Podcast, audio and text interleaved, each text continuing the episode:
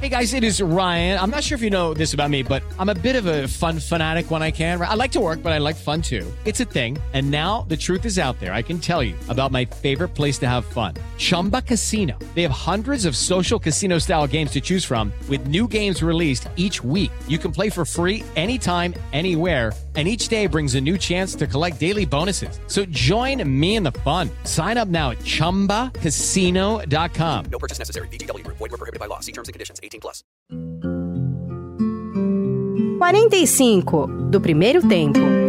Autoconhecimento, propósito de vida, carreira, reflexões sobre caminhos possíveis para uma vida com mais sentido.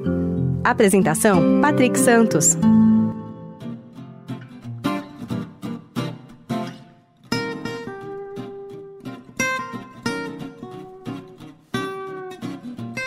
Olá, seja bem-vindo, seja bem-vinda ao podcast 45 do Primeiro Tempo. Eu sou o Patrick Santos e quero te levar comigo para conhecer histórias inspiradoras, pessoas que se reinventaram, superaram o medo, foram atrás de sonhos. Lembrando que você pode participar mandando sugestões, ideias para o programa, quem você gostaria de ouvir aqui no podcast, quem você acha que tem uma história legal para compartilhar conosco. Bom, hoje o papo promete. Que história interessante nós teremos. Hoje a gente vai falar muito sobre futuro do trabalho. Se é que é possível falar de futuro do trabalho, porque muita coisa já é presente, né? Essa é a verdadeira realidade. A minha convidada já trabalhou em grandes empresas. Num determinado momento da vida, largou tudo para morar num veleiro. Tirou um período sabático no mar, digamos assim. Foi seguir o fluxo das marés. Hoje ela é uma empreendedora, é fundadora da Future You, que orienta pessoas e empresas a navegar no futuro do trabalho. Eu estou falando da Sandra Chemin, pessoa incrível que eu tive a oportunidade de conhecer há alguns meses, quando eu fiz ali um laboratório, um curso com ela, foi muito legal. A gente vai falar um pouquinho dessa experiência aqui também. Sandra, muito obrigado pela, pela tua presença, muito legal você estar aqui hoje com a gente. Um prazer, Patrick, estar no Brasil e estar podendo estar aqui com você. Pois é, a Sandra faz essa ponte aérea aí. Aliás, viaja pelo mundo, mas Nova Zelândia e Brasil, né? Basicamente, esses dois países que você constantemente está, não é isso? Eu venho para o Brasil a cada três meses, eu faço isso há seis anos. E nós moramos na Nova Zelândia, eu trabalho diariamente com o Brasil. Bom que é pertinho, né? a minha ponte aérea. Ô, ô Sandra, antes da gente falar um pouquinho de futuro, a gente precisa entender um pouquinho o passado. No caso, o seu passado, né?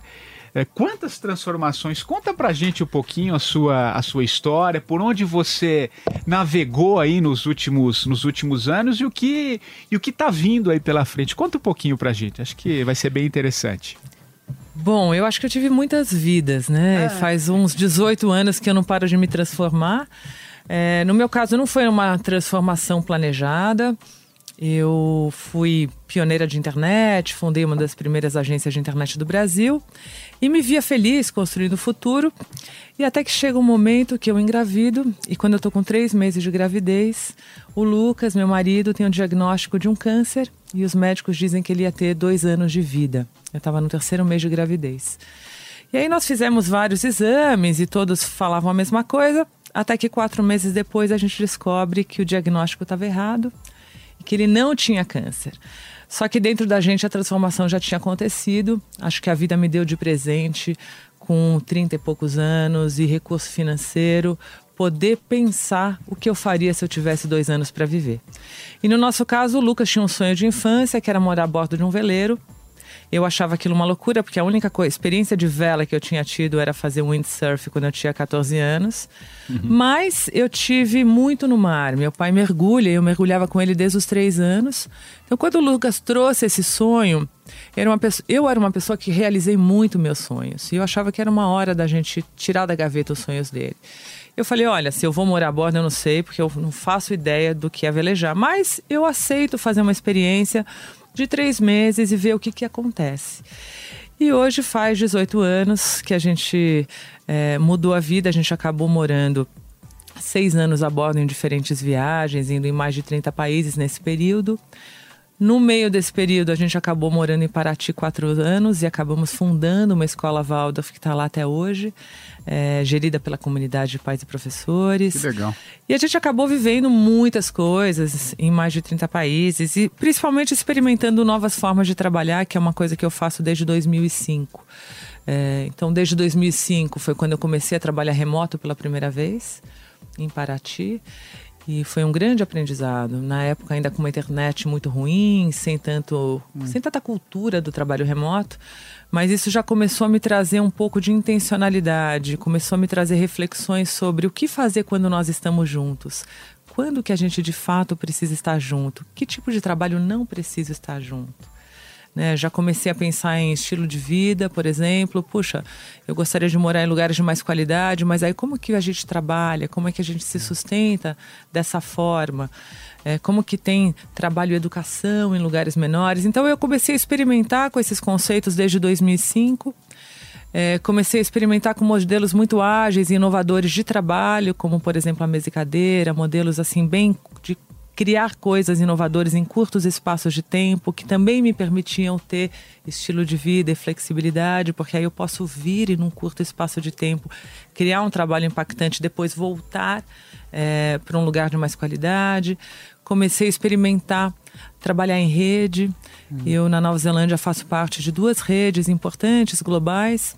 Uma chama Inspiral, que são 150 empreendedores no mundo que trabalham só no que importa, né? Pessoas que normalmente já fizeram muita coisa na vida, podem escolher e que resolveram trabalhar só no que importa. E esse é um outro jeito de empreender, né? São modelos mais fluidos, você não precisa criar empresa para trabalhar com outras pessoas, você pode se juntar por projetos, você pode aprender juntos. Então, muito do meu olhar hoje está também em modelos de rede. E modelos de impacto também. Na Nova Zelândia, eu fiz parte do projeto que criou um novo visto para o país, que chama Global Impact Visa e é um projeto que cria um propósito para a Nova Zelândia como um país para incubar soluções para os principais problemas do mundo. Então, um pouco do meu olhar nesses últimos 18 anos está experimentando esses conceitos de outras formas de viver, de trabalhar e de ser. E é um é. pouco por aí que eu tô que eu tô indo e, e a partir disso é, nasceu o Future You, porque eu comecei a receber muitas mensagens de pessoas querendo mudar a vida. E chegou uma hora que eu pensei, Quero ajudar o maior número é. possível de pessoas. De e acho que esse é o momento, né? Porque as pessoas estão em busca, né, Sandra? Hoje. É, eu lembro que recentemente eu até falei aqui em alguma das entrevistas que a revista Exame trouxe na capa, né, a palavra propósito, né, é, que as pessoas estão em busca de fato, né, e apenas é, 15% das pessoas estão engajadas no que fazem efetivamente, quer dizer, tem alguma tem alguma coisa aí que não, ainda não está bem resolvida.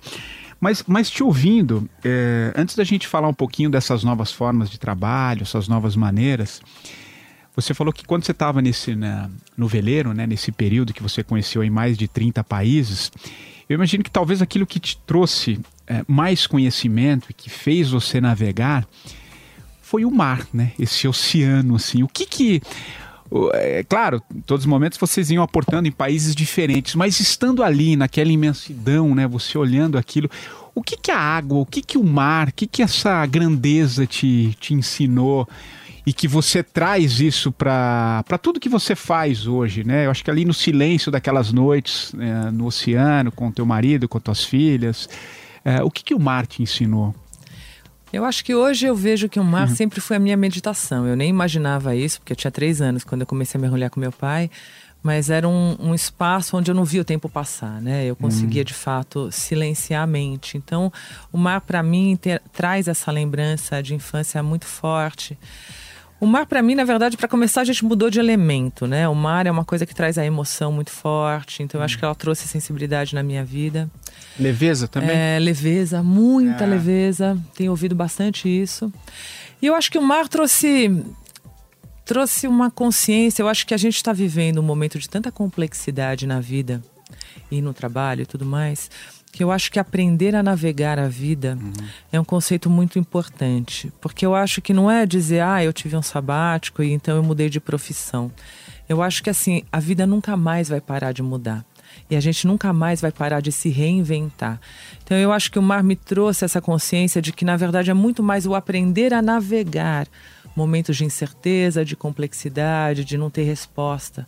Né? E para você aprender a navegar, um conceito básico é aonde eu estou hoje, para onde eu quero ir. E aí você traça as melhores rotas. Mas, por exemplo, se você não sabe onde você está, qual é seu ponto de partida, você não sabe que caminho pegar. Então, eu, eu uso muito as analogias do mar, né? O mar também me trouxe, além de do, do saber navegar, ele me trouxe um conceito de solidariedade, de comunidade, é, muito forte. Né? A gente tem a nossa família do mar, pessoas que a gente encontrou em alguns momentos do caminho e que você sabe, quem a, a, o nível de solidariedade no mar é muito alto. Você está exposto a situações muito sérias ali, de tempo, de clima, que você não controla. Então, você ter a solidariedade dessa comunidade do mar é muito forte. E eu vou te dar um exemplo só. A gente, quando pegou a pior tempestade desses 18 anos de mar, foi quando a gente estava indo de Tonga para Nova Zelândia. É uma travessia de uns uma semana, dez dias. E a gente pegou talvez o primeiro ciclone da, da, da temporada. E nós éramos 60 barcos no mar. Nossa. E nós nos conhecíamos pouco, mas a gente se falava duas vezes por dia por rádio. De manhã e de tarde. Então um dizia: Olha, eu tô há um dia na tua frente, vai acontecer tal coisa. Poxa, eu tô aqui atrás, o que, que vai acontecer? No meio desse caminho, um barco capotou, um casal alemão.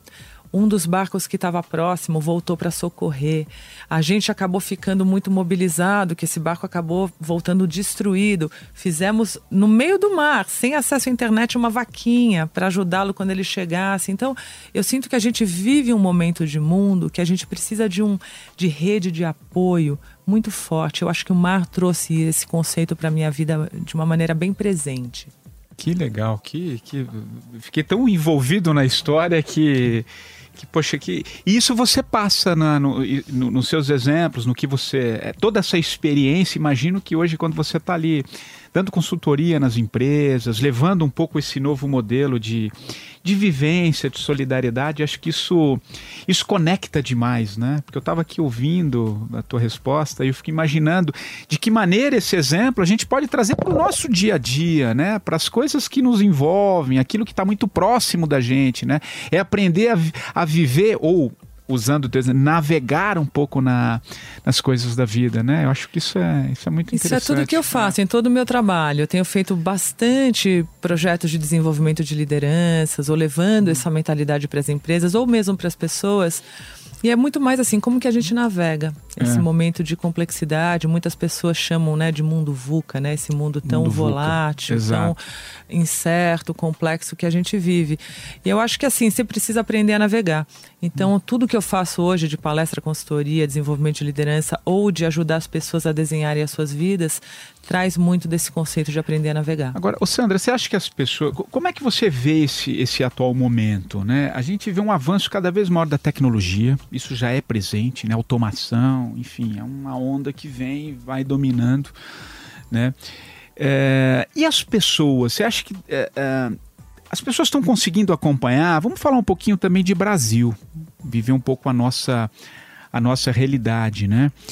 É, como é que você vê, de que maneira as pessoas podem tentar entender ah, todas essas mudanças, trazendo as coisas para a vida? A gente vive também num país com uma tremenda desigualdade. Você, eu imagino que para você é uma grande experiência, porque você está vindo da Nova Zelândia, onde ali você tem, eu conheço a Nova Zelândia, eu também morei lá um tempinho.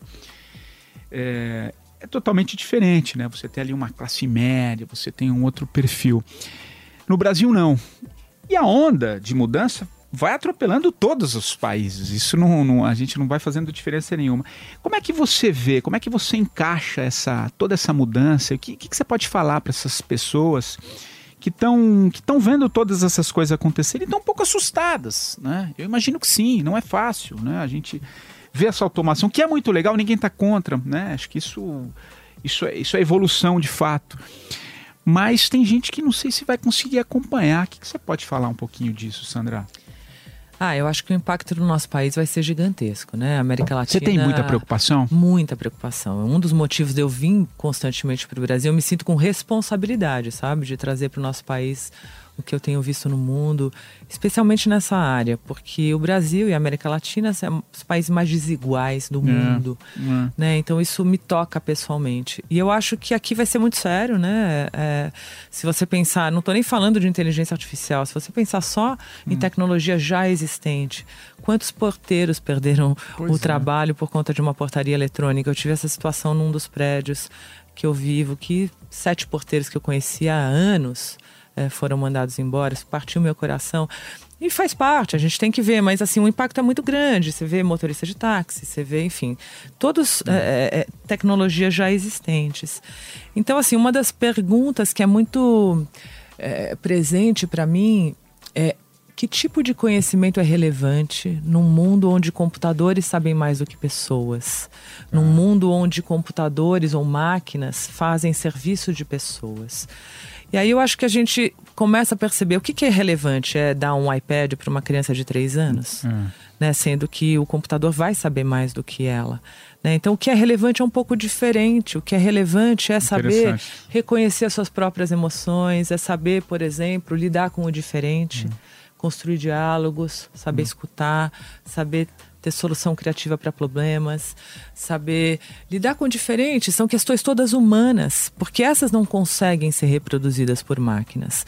Tudo que é apenas conhecimento, informação, isso pode ser reproduzido por máquinas e já está sendo reproduzido por máquinas. Então, eu acho que é uma, é uma reflexão muito importante na hora da gente escolher a escola dos filhos, de educar os filhos e de como ver a própria vida, porque eu acho que a mudança vai ser tão grande que uma das coisas que a gente precisa aprender é reconhecer o que nos move, quem nós somos. E tem ferramental para isso, sabe? Para poder ir ajustando, experimentando, é não ter medo de errar, é experimentar mais. É. Então é uma mudança de mentalidade muito importante. se conhecer, né? A, a gente vê muito essa expressão, não, principalmente nesse mundo cada vez mais acelerado. Não, você tem que pensar muito fora da caixa. Ah, tem que pensar fora da caixa. Né? Mas como é que você vai pensar fora da caixa se você as- muitas vezes não sabe o que tem dentro da sua caixa? Eu acho que, né, é- né, é- acho que tem um pouco a ver com isso que você está falando, né? De se conhecer e Olha, você trouxe dois exemplos ótimos. Os dois primeiros módulos do programa que eu, que eu faço, o Future You, para desenhar a vida e o trabalho. O primeiro chama Amplify, amplificar. Foi o que eu vivi quando eu fui morar no barco, que eu de repente olhei e falei: "Ah, quantas outras formas de ver, trabalhar e ser existem no mundo que eu nunca tinha imaginado. Eu acho que esse ampliar o olhar é o que você está fazendo aqui. Né? Quando a gente conta histórias reais de pessoas reais que viveram outras coisas, a gente passa, opa, de repente eu não conheço tudo, de repente tem outras formas que eu nem imaginei. Então isso traz abertura, uma das coisas dos princípios de design para você poder inovar até na vida é você se abrir para o novo, você ser Ah. curioso. E para isso você precisa escutar histórias reais de pessoas reais, porque senão a gente só vê o mundo a partir de uma visão de mundo e às vezes a gente não vê possibilidade. E a segunda etapa desse programa chama Embrace, é você abraçar quem eu sou, é você entender por que, que eu faço as escolhas que eu faço, qual que é a minha visão de mundo, que, que o trabalho significa para mim, o que, que me engaja, o que, que me energiza. E tem muitas maneiras de chegar nisso, mas se você não olhar para dentro e tiver muita clareza, você não vai saber navegar. E aí, voltando ao exemplo do mar. No, no veleiro, o veleiro ele tem um pedaço do, do veleiro que chama quilha, que é o pedaço que fica no meio do. Principalmente os veleiros de um casco só, né? Que fica dentro da água. E ele é um pedaço bem pesado, a quilha. No meu barco, meu barco tem, o nosso barco tem 10 toneladas e a gente tem 4 toneladas de chumbo na quilha. E qual é a fu- função da quilha de um barco? É que ele não vire, ou se ele virar, ele desvire muito rápido. Tá. E usando essa analogia, qual é a quilha nossa, de nós seres humanos? É ter extrema clareza de quem eu sou, por que, que eu estou fazendo o que eu estou fazendo. Porque quando o bicho pegar, quando ficar muito difícil, vai ter uma hora que você vai se perguntar: o que, que eu estou fazendo aqui?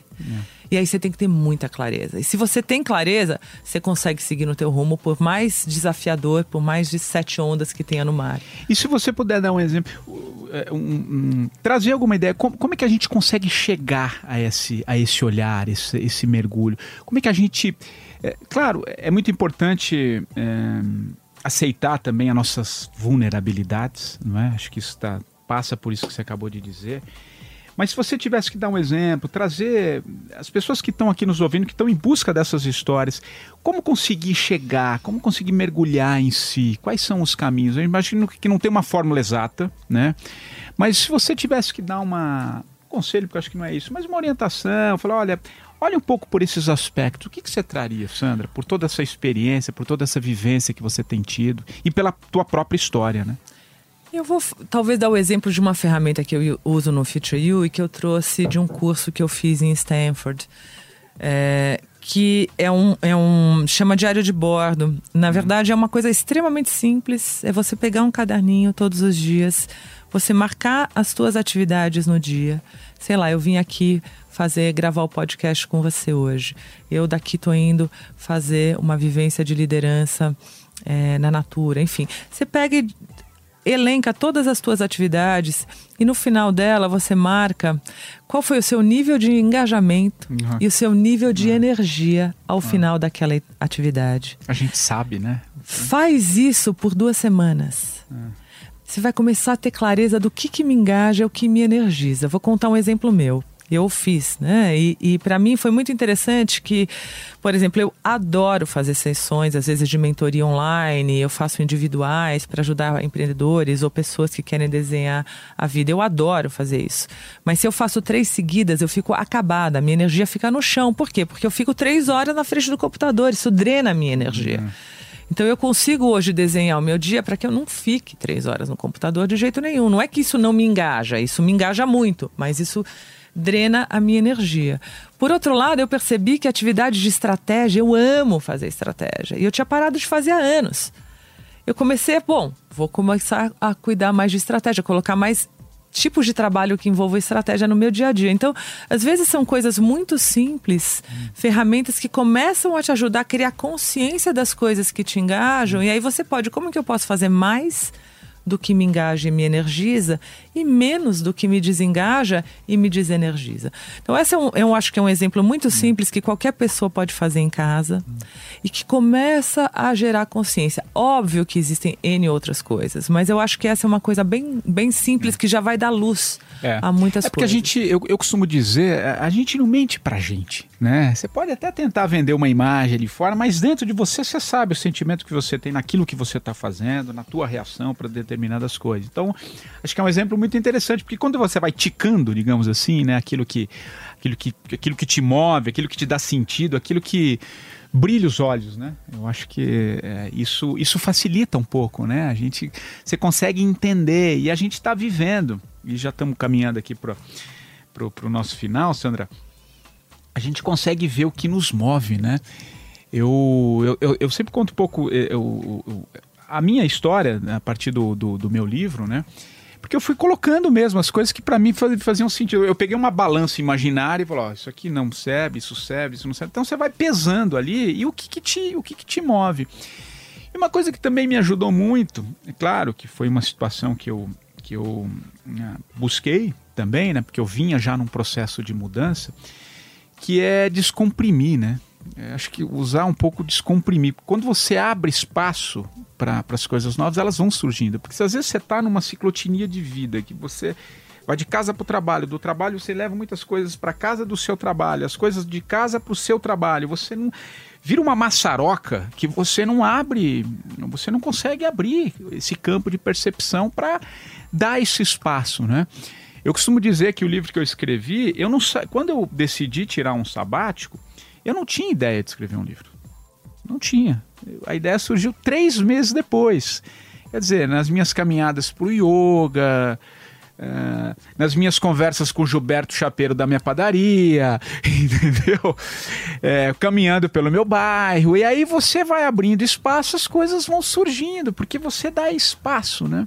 Por que, que eu estou falando isso? E aí eu queria só te ouvir para a gente dar um desfecho é isso, né? A gente precisa descomprimir para abrir as coisas, para para que novas ideias, novas coisas surjam, né? Você, você vê assim? O que, que você fala um pouquinho Muito disso? interessante, porque até num dos meus TEDs eu falo isso, que eu achava que a forma mais rápida de fazer uma, alguma coisa era fazer essa coisa até ela ficar pronta, fazer sem parar. Né? E eu achei uma frase do Martinho Lutero que diz: Hum. Nossa, eu tenho tantas coisas para fazer hoje que eu vou parar e rezar duas horas para dar conta de tudo. E isso para mim fez muito fez muito sentido. sentido, muito A sentido. gente tem que parar, que dar o espaço, que entender qual é a hora certa, qual é a hora. Não é. é, se a gente está nesse modo tarefeiro e automático, dificilmente a gente vai abrir espaço para o novo na vida, né? É. E a vida tá pedindo, só para fechar, tá pedindo que a gente veja, é, desenvolva um novo olhar, né? Desenvolva uma nova atitude. A forma da gente aprender tá de- mudando, a forma da gente ser, Fala estar um pouquinho no mundo. disso, Sandra. Acho que dá tempo. Então, eu vou até fazer agora, eu É. não sei quando que, que vai pro ar, mas no dia 1 agora de novembro eu vou fazer a mesma oficina que você participou, que é a oficina do Lifelong Learning Lab, né? De como a gente aprende num mundo em transição. Que basicamente a gente hoje aprende, a gente foi, foi ensinado de que a gente estudava, aí a gente eh, ia para a faculdade, aí a gente trabalha e depois a gente se especializa. Então tem os momentos para cada coisa. Isso hoje em dia é absolutamente impossível com a velocidade de mudança, a gente dá conta de aprender. Né? A gente tem que aprender o tempo inteiro. Então, hoje em dia, tem três conceitos im- importantes. O primeiro é pegar o aprendizado e a minha vida nas minhas próprias mãos. E é- isso significa aprender a identificar as coisas que eu tenho interesse, as coisas que eu quero aprender ou não. Existem várias formas de fazer isso. Mas não é esperar que não é responsabilidade do RH, não é Exato. responsabilidade do Concordo, professor, não é responsabilidade de ninguém fora da gente. A gente tem É. que saber identificar o que interessa, o que me motiva, o que eu preciso aprender e ir atrás. O segundo é ninguém mais aprende sozinho, eu aprendo com o outro. Né? Então, assim, você criar redes de apoio e mecanismos intencionais de aprender com o outro. E o terceiro é eu aprendo o tempo inteiro. Então, é aprender a olhar a vida e o trabalho, que oportunidades estão ao meu redor, né? Que de repente pode, podem ser exercícios para aprender. Tem um trabalho que está muito desafiador, que eu nunca fiz antes. Opa, oportunidade de aprender. Tem alguma situação na minha vida pessoal que esteja muito difícil? Opa, oportunidade de aprender. Então, esse, esse é um pouco da lente de como aprender hoje em dia, né? Pegar nas próprias mãos o aprendizado, aprender com o outro e olhar o tempo inteiro para as oportunidades e desafios da tua vida e o que, que você pode aprender com ela. Que legal. Sandra, estamos já no finalzinho e, e- e faz parte do nosso quadro aqui do 45 do primeiro tempo, desse podcast, que o convidado é, escolha a música para a gente encerrar, se quiser deixar uma mensagem, o que, que, ela, o que, que ela traz para você. E, enfim, o que, que você, escolhe para a gente deixar aqui no encerramento? O que, que você acha legal? O que, que te marcou? Ah, eu vou escolher uma música que eu fui presenteada há pouco tempo, chama Mãe Lua. É de uma brasileira que até morou na Nova Zelândia, chama Nicole Salme. E é um álbum que chama Amazônia. E essa música me marcou profundamente porque eu ouvi agora, um mês atrás, quando eu comecei a fazer um programa de desenvolvimento de lideranças para a Natura na Amazônia. Eu estou fazendo, estou levando várias turmas de líderes para lá e a gente fechou essa primeira turma com essa música e me marcou muito porque foi um momento de reconexão eh, de cada um consigo, com o outro, com o nosso impacto no mundo, com por que que a gente está aqui. Foi um momento de reconexão muito importante e num momento que a nossa Amazônia estava queimando e eu estava levando né, líderes para lá, estou levando líderes para lá, nesse momento onde a gente né, enxerga do, do espaço, mas às vezes não enxerga no nosso próprio país, e eu me sinto com uma responsabilidade muito alta de levar essas pessoas para lá nesse momento para se reconectar com o que é essencial.